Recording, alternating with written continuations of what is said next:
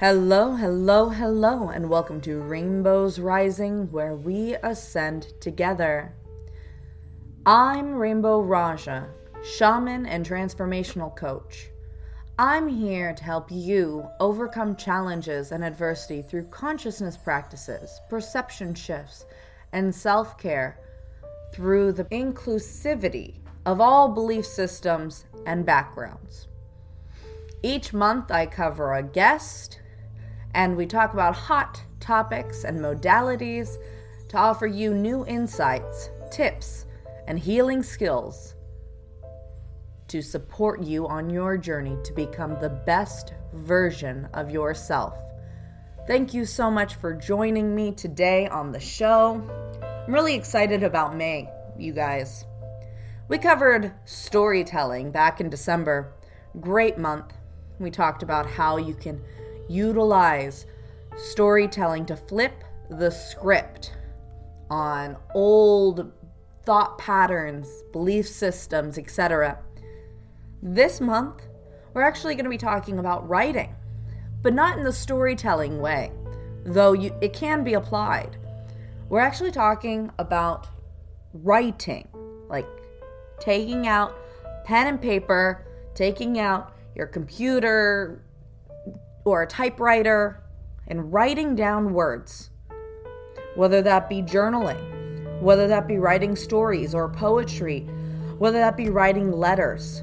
We are going to talk about how you can utilize the art of writing in your practice, whether that be a self care practice, a transformational practice, or a spiritual practice. Now, I like to start every month off with a healing and a reading to give you direction on how to apply these new skills, these new tools to your life and to challenge you. Uh, make it a game to apply it into your life and to make it something you can actually um, incorporate into your day to day practices. Now, when I was sitting and meditating on how I should approach this topic and give you guys a nice tarot reading to start your month off, I was actually shown a new approach. I hope you guys will bear with me. So, as I was sitting with my guides, they told me that I should read excerpts from some books. Now, I had no idea how I was going to do that. Luckily, I have quite a few books, quite a few inspirational books from all different backgrounds, all different belief systems. And as I was digging through my bookcase, I stumbled across eight great books. They may be a little obscure, and Maybe when I read the titles, you won't know which one to choose. I ask that you feel into your body, that you trust your intuition, that you feel into your heart, and just do your best to connect with one of the titles. And you can skip ahead to the chapter with that book's title to hear what that excerpt is. If you are running or driving and you don't want to have to skip ahead to anything, you're like, I don't know about that, that's fine as well. Go ahead and just keep tuned in, and I will just read what we have, and hopefully you will resonate with what comes up. Before I tell you what books I have, I did take a moment before the show and I did a little writing myself. I wrote a poem about what writing means to me and how writing has affected me and and what my relationship to writing is. And I hope that by setting the intention that sharing this poem will help you guys be inspired to do some writing this month, whether it's, like I said, journaling or a poem, etc., that you take some time and you write even if it's writing what you're grateful for at the end of the day or beginning of the day, no matter what it is, just take some time and do some writing. This poem took me four minutes to write. It was very simple, very easy. And I wrote it in pen with only one mistake, and it was a spelling mistake. So, know that it doesn't take a lot of time to dedicate yourself to a practice.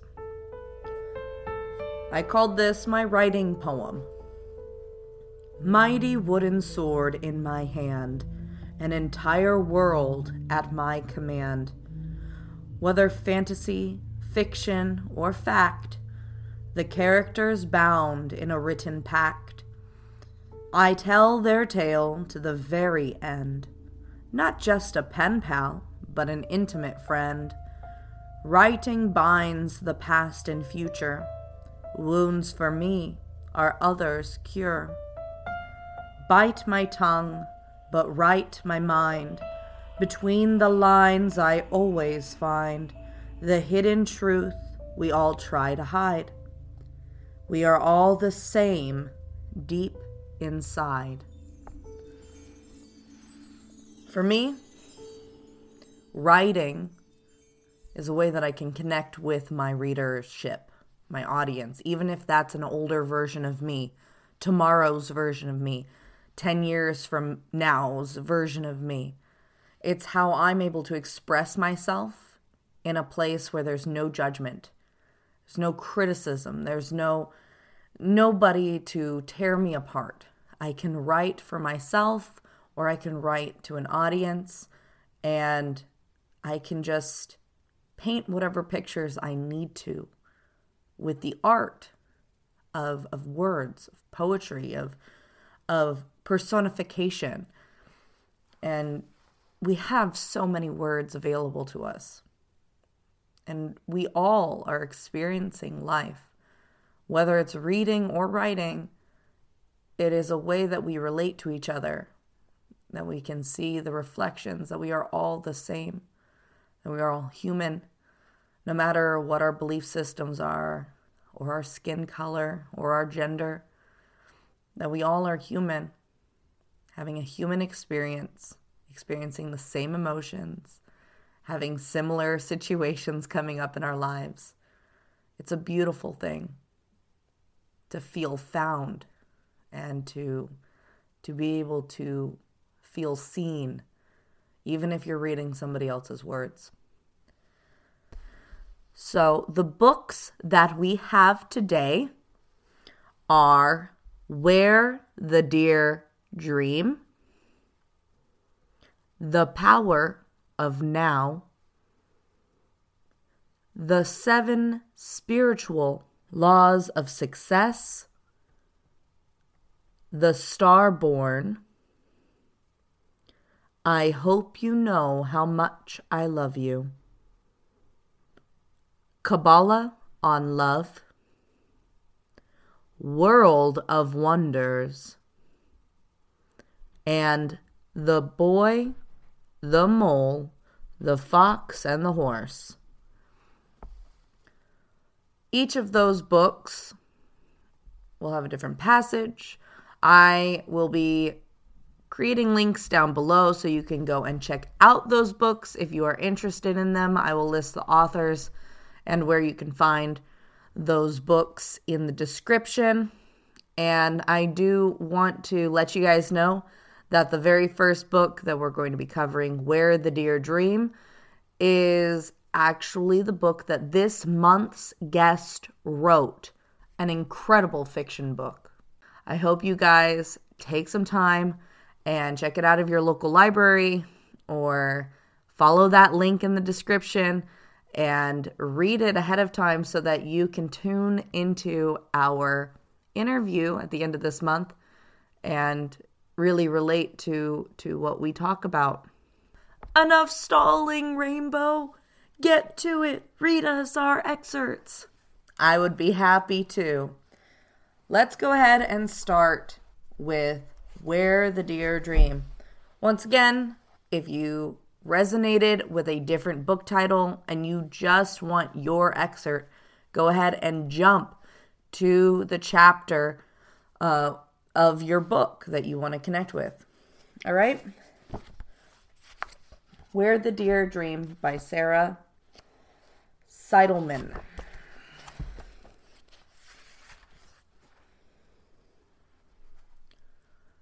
Finally settled beneath the comforter in bed, with my door closed, the tears come, sobs.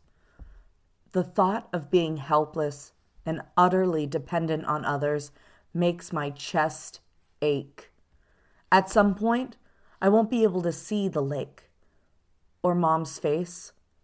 I glance around my room looking at all the things I love. The graceful cedar trees bend and dance in the wind outside my window. In this moment, they suddenly feel so significant and beautiful. Their curved, soft frowns of green. A canopy of arching branches that shelters my room. The cedars, I notice, seem to have a different opinion of what's happening to me. For them, everything is fine. They just continue to wave and waggle in time with the gusts casting shadows on my floor. Do they have a song too? If they do, I imagine it sounds like comfort and gentleness. When my wave of tears subsides, I begin to think more practically about how my future will be, how it will all work. Determined on some level to deal with this new reality I consider my prospects. My brain begins to fill with thoughts. Will any guy ever want me? A girl who's going blind? Is it happening because I haven't fully forgiven my mom? Is this a kind of punishment? Why can't I be nice like Pen is to her mom? Does my birth mom or father have retinitis pigmentosa too? It's genetic. Is that why she couldn't raise me?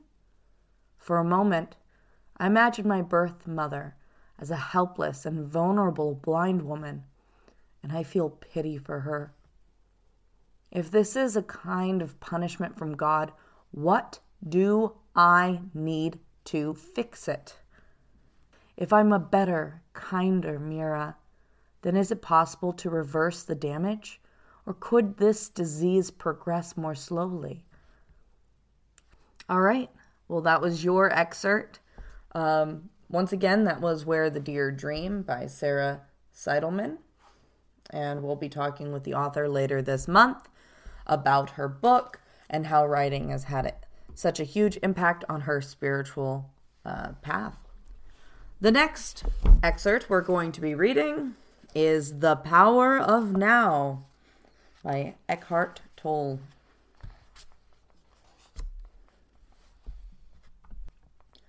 The true nature of space and time. Now consider this. If there was nothing but silence, it wouldn't exist for you. You wouldn't know what it is. Only when sound appears does silence come into being. Similarly, if there were only space without any objects in space, it wouldn't exist for you. Imagine yourself as a point of consciousness floating in the vastness of space. No stars, no galaxies, just emptiness. Suddenly, space wouldn't be vast anymore. It would not be there at all. There would be no speed, no movement from here to there. At least two points of reference are needed for distance and space to come into being. Space comes into being the moment the one becomes two, and the two becomes the 10,000 things, as Lao Tse calls the manifested world. Space becomes more and more vast. So, world and space arise simultaneously. Nothing could be without space. Yet, space is nothing. Before the universe came into being, before the Big Bang, if you like, there wasn't a vast empty space waiting to be filled. There was no space, as there is no thing. There was only the unmanifested, the One. When the One became the 10,000 things, suddenly space seemed to be there and enabled the many to be. Where did it come from? Was it created by God to accommodate the universe? Of course not. Space is nothing. So, it was never created. Go out on a clear night and look up at the sky.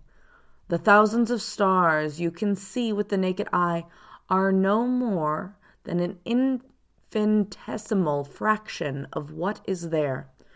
Over 100 billion galaxies uh, can already be detected with the most powerful telescopes. Each galaxy, an island universe with billions of stars. Yet, what is even more awe inspiring is the infinity of space itself the depth and stillness that allows all of that magnificence to be. Nothing could be more awe inspiring and majestic than the inconceivable vastness and stillness of space. And yet, what is it? Emptiness. Vast emptiness. What appears to us as space in our universe perceived through the mind and the senses is the unmanifested itself, externalized. It is the body, quote, of God.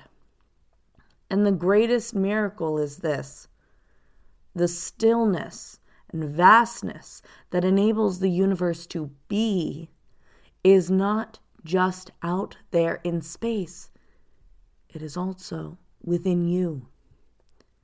When you are utterly and totally present, you encounter it as the still inner space of no mind. Within you, it is vast in depth, not an extension. Spatial extension is ultimately a misperception of infinite depth, an attribute of the one transcendental reality. That was your excerpt from The Power of Now by Eckhart Tolle. I'm going to go ahead and move into our next book The Seven Spiritual Laws of Success by Deepak Chopra.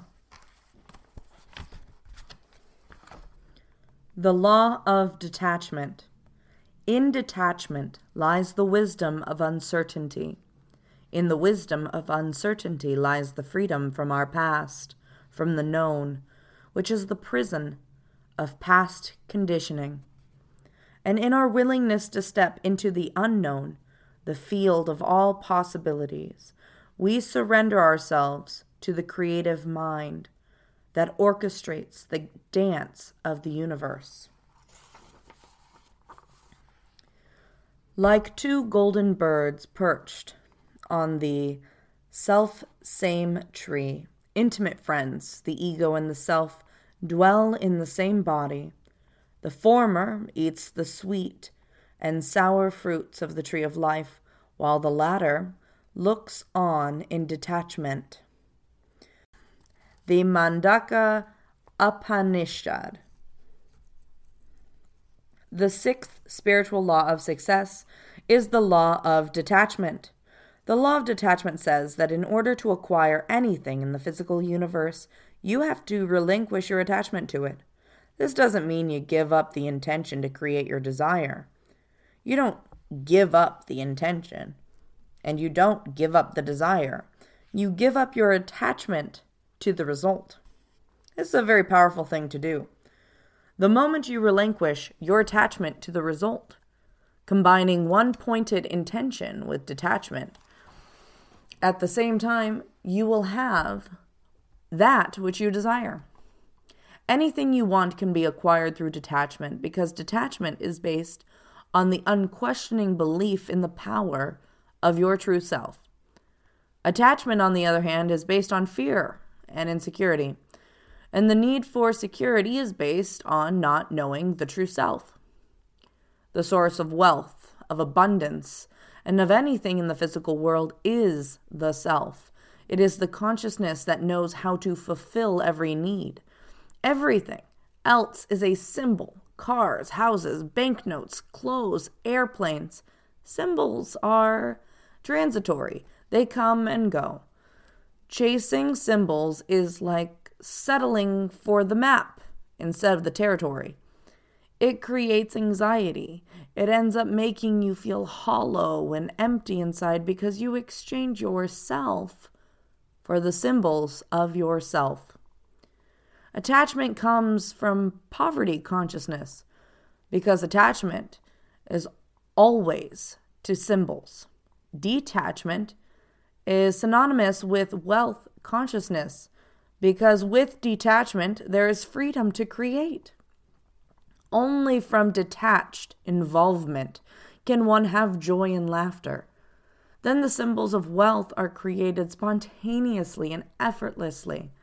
Without detachment, we are prisoners of helplessness, hopelessness, mundane needs, trivial concerns, quiet desperation, and seriousness, the distinctive features of everyday, mediocre existence and poverty consciousness. True wealth, consciousness, is the ability to have anything you want, anytime you want, with the least effort. To be grounded in this experience, you have to be grounded in the wisdom of uncertainty. In this uncertainty, you will find the freedom to create anything you want. So, that was your passage for the seven spiritual laws of success by Deepak Chopra. The next, the next, the next story. Well, it's not really a story. The next excerpt. The next excerpt is The Starborn. The Starborn. Crystals. Crystals have been given to us as tools to remember our starry origins. For the past several years, there has been an influx of quartz crystals and other minerals which have served us as triggers to reactivate our pre encoded cellular memory banks. Many of us have sought them out and had profound experiences with them. Although there are a profusion of books on the subject teaching you how to program your crystals, in truth, the crystals are here to program you. Each crystal that has found its way into your life has a specific purpose to share with you that is far deeper than anything that you can think up for it to do. The best way to learn from them is to simply open yourself to receiving the activations that they bring. Each crystal will tell you how to hold it and what to do with it. You will probably not receive this information in words, but rather in imprinted triggers. Crystals are fragments of stars, as we are. They have been brought into our conscious awareness that we might remember.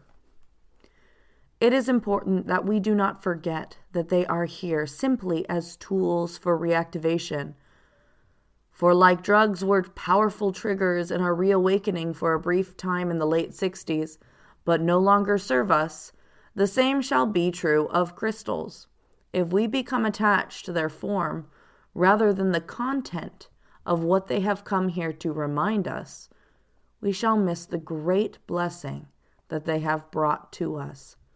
Their greatest teaching is that we are crystals ourselves and we must allow ourselves to transform into our radiantly beautiful crystal light bodies.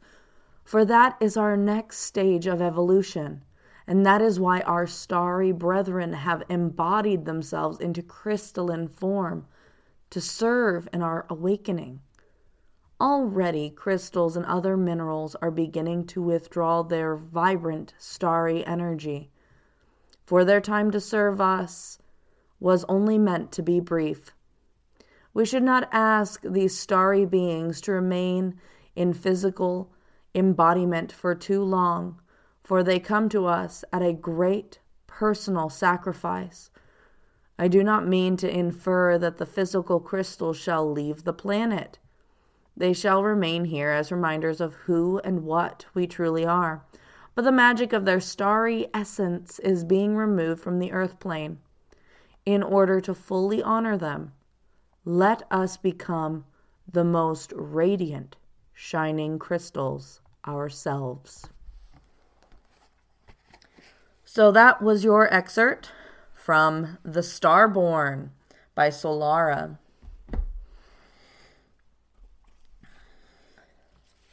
Book number five. Book number five.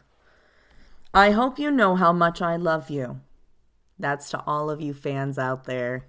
I hope you know how much I love you. By John, by the way. The greatest success formula. At another woman's event I attended, I was mesmerized by the outcome of an experiment conducted by Wendy Watson Nelson. For two weeks, she asked women to do a simple exercise, and the results were stunning.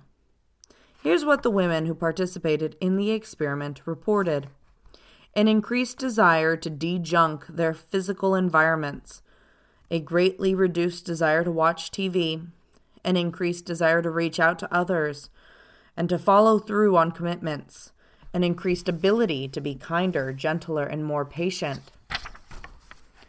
an increased desire to take care of their bodies by living the Lord's law of health more fully, an increased ability to see how they could have handled situations better, an increased mental focus, an increased ability and desire to really study and learn. Old habits of backbiting, gossiping, and cynicalness fall away. A dramatic increase in their physical energy because energy draining negative emotions were gone. An unbelievable reduction in stress. Profound changes in their conversations with others. By the time she finished the list, I was fit to be tied. What in the world did they do? Who wouldn't want all of these things? who wouldn't pay a personal success coach if they could get these kinds of results. So, along with all the other people in the audience, I was on the edge of my chair waiting for the profound particulars of the experiment. And what I heard was so simple, so doable, and so obvious. The experiment was something I should have known all along. For five days, in their morning prayers, they were to pray with the concerted effort for the Holy Ghost to be with them that day.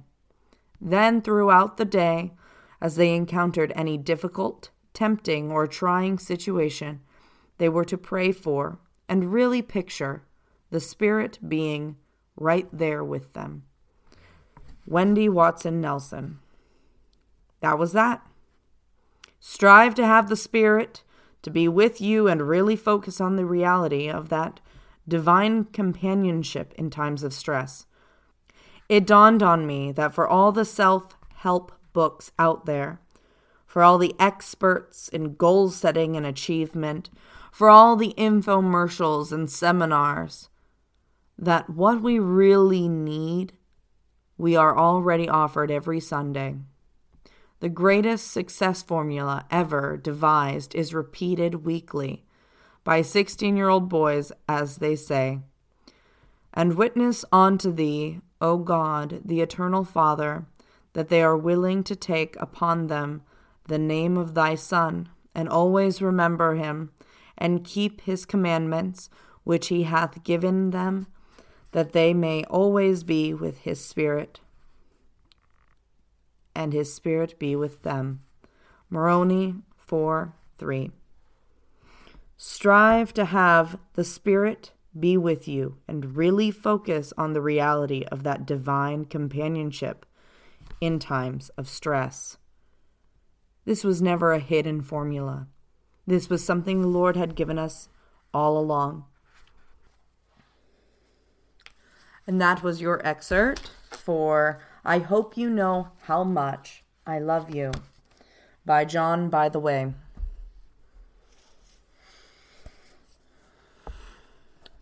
All right, we're on to our sixth book Kabbalah on Love.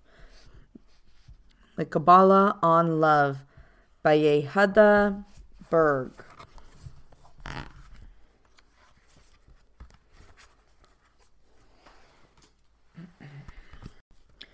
Resistance as a path to love. Beware the path of least resistance. The path of most resistance is the quickest path to love. It's important to note that resisting your reactive nature is not the same as suppressing your desires. Repression is a dead end street. It only creates long term physical and emotional stress. Ulcers, heart attacks, depression, high blood pressure, addiction, you name it. When you stuff down your desires and pretend they do not exist, they inevitably reappear in another form. Resisting our impulses, on the other hand, is the first step toward revealing the love within. Resistance comes from knowing that the action will pay off in spades over the long term. But there is a second, equally critical step. After you resist your nature, you must share your love with others. Yet, the best ways to do that are not always apparent because the opponent is working hard to obscure them. So you must ask yourself where are there opportunities to love in this situation? When you open yourself up in this way to the wisdom of the light, the answers will appear effortlessly. Remember that opportunities to share love exist in every situation. Practice makes perfect. Your partner makes an insensitive comment, and your primal instinct is to react with anger or a hurtful comment. You practice resistance by recognizing this impulse and choosing not to act on it. You accept the truth that a soul cannot be insulted, and it can only be your ego that is hurt. And a hurt ego is a good thing, for it allows your soul to shine brighter. Next, you must activate your sharing nature. Sharing your love might mean putting your arms around your partner when you don't feel like it at all, or choosing loving words when you'd prefer to use words equipped with barbs. In other words, instead of making this whole situation about your own ego, receiving, you make it about loving your partner, sharing. That's your excerpt on the Kabbalah on Love by Yehuda Berg.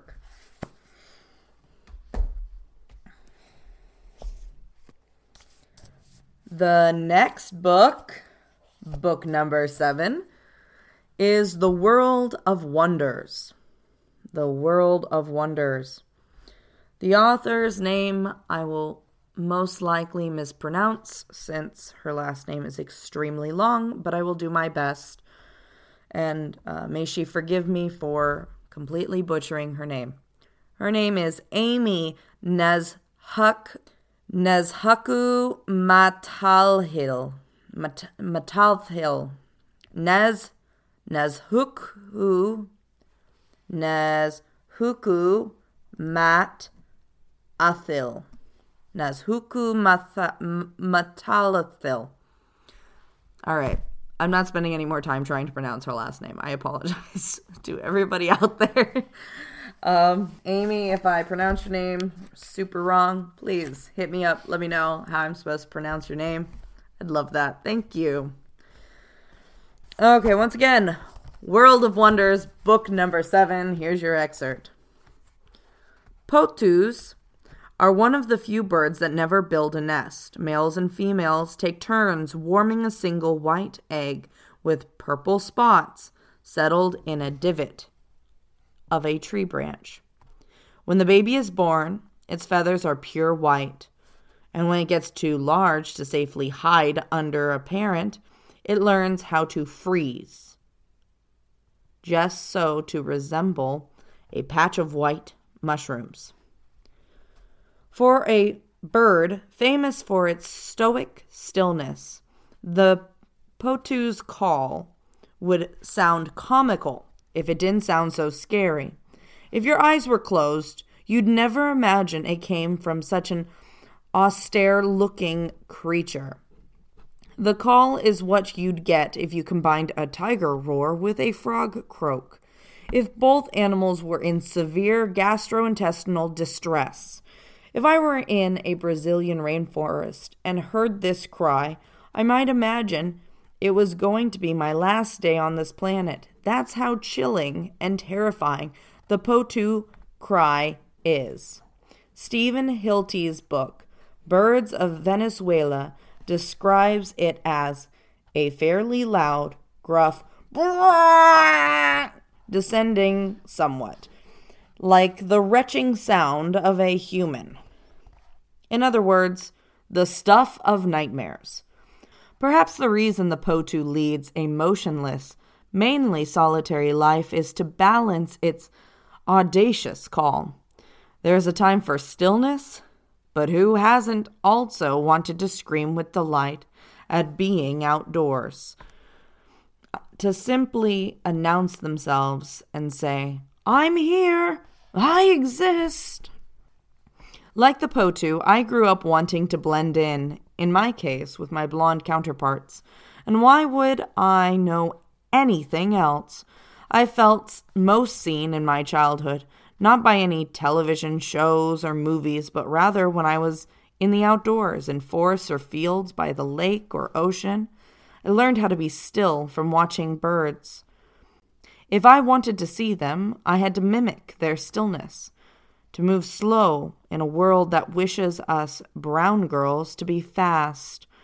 I learned how to call cardinals and have whole conversations with them when I was six. One of the earliest presents I can remember getting from my father is a cardinal shaped water whistle. If I filled it with water and blew into the plastic straw of its exaggerated tail, I could mimic the distinctive hurdy-gurdy, hurdy-gurdy call of a cardinal so well that I could bring cardinals to the edges of our yard, wondering just what I had to say to them. Eventually, I stopped using the whistle and I learned how to do it all on my own. First in Ohio, while in college and graduate school, when I thought no one might be hanging around the oval, the main lawn on campus.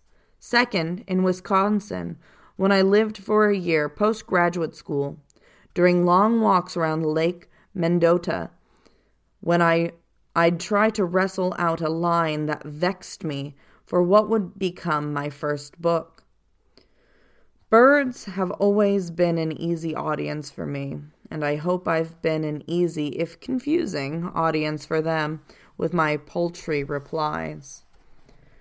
These conversations were a secret I kept even from my husband until one late spring day when he came home from work early only to find me in the backyard having a lengthy discussion with a riled up red cardinal and his mate.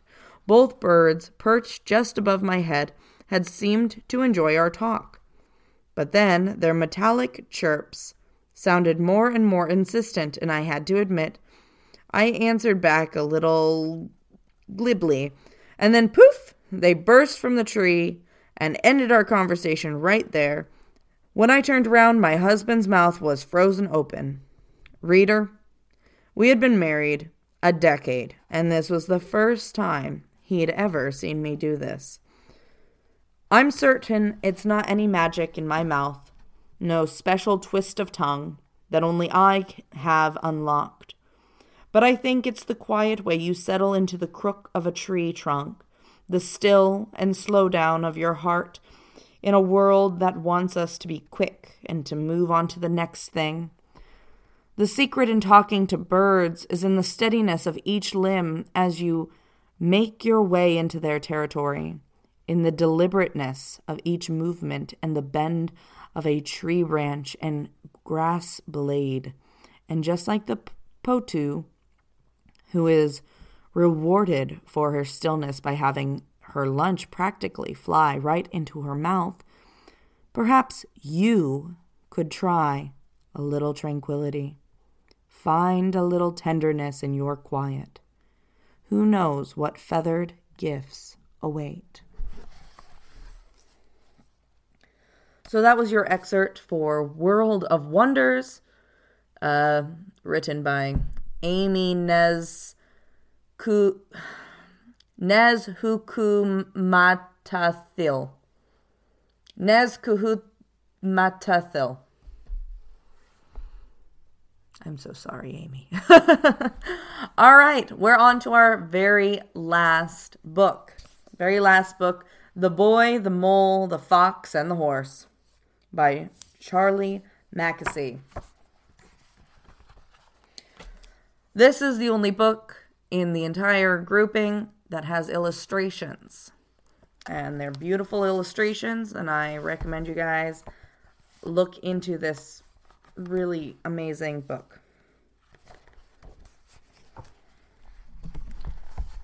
Being kind to yourself is one of the greatest kindnesses, said the mole.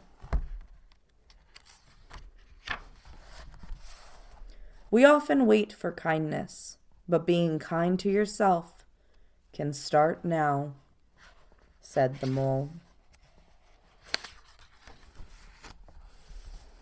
Often, the hardest person to forgive is yourself.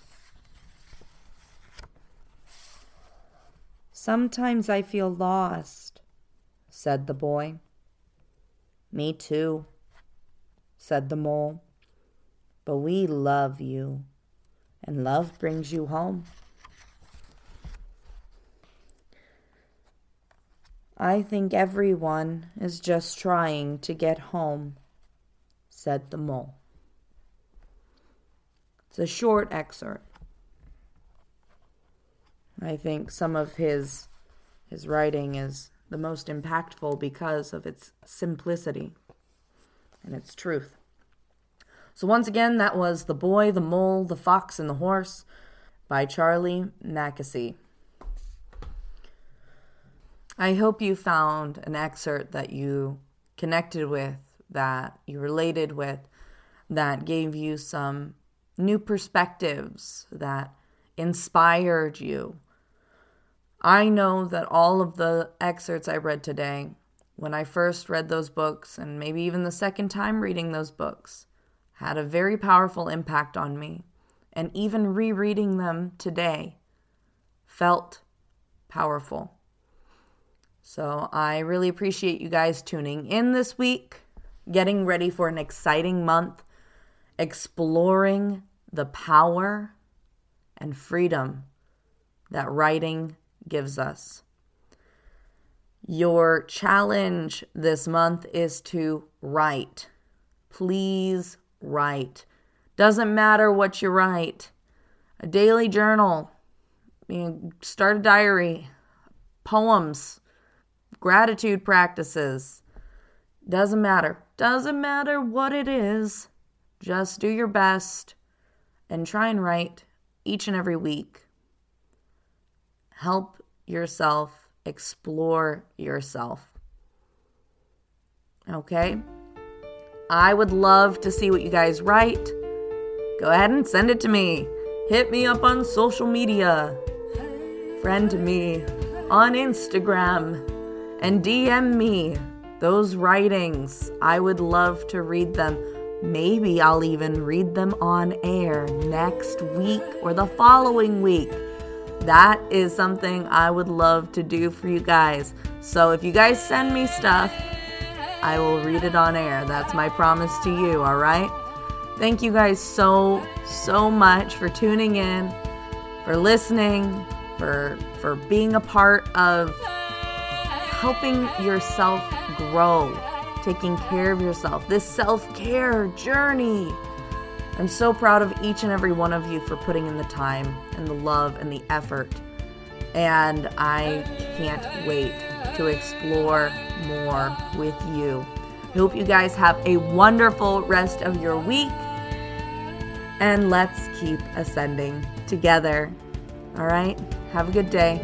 Bye.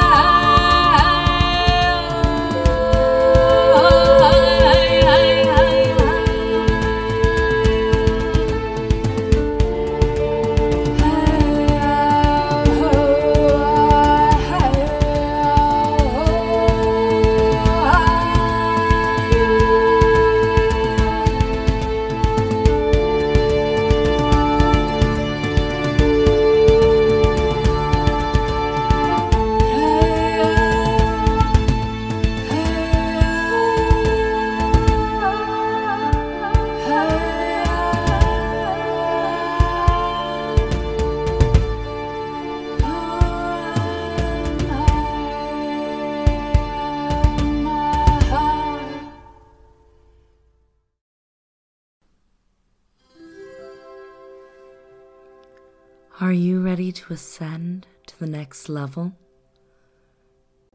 This is Rainbow Raja, your spirit guide calling. Please be sure to keep all arms and legs inside your vessel at all times. I'm just here to remind you to take some time today. Support Rainbows Rising podcast. Go. Join the Discord community. Check out the Patreon. Get some stickers, custom tarot cards. Check out the merch. The merch. You know you want to. Go connect with Rainbow Raja. Maybe even get a session. Who knows? Your support helps make this show possible. And she loves to support you. Help support her too. Once again, this is Rainbow Raja, your spirit guide, guiding you to your ascension.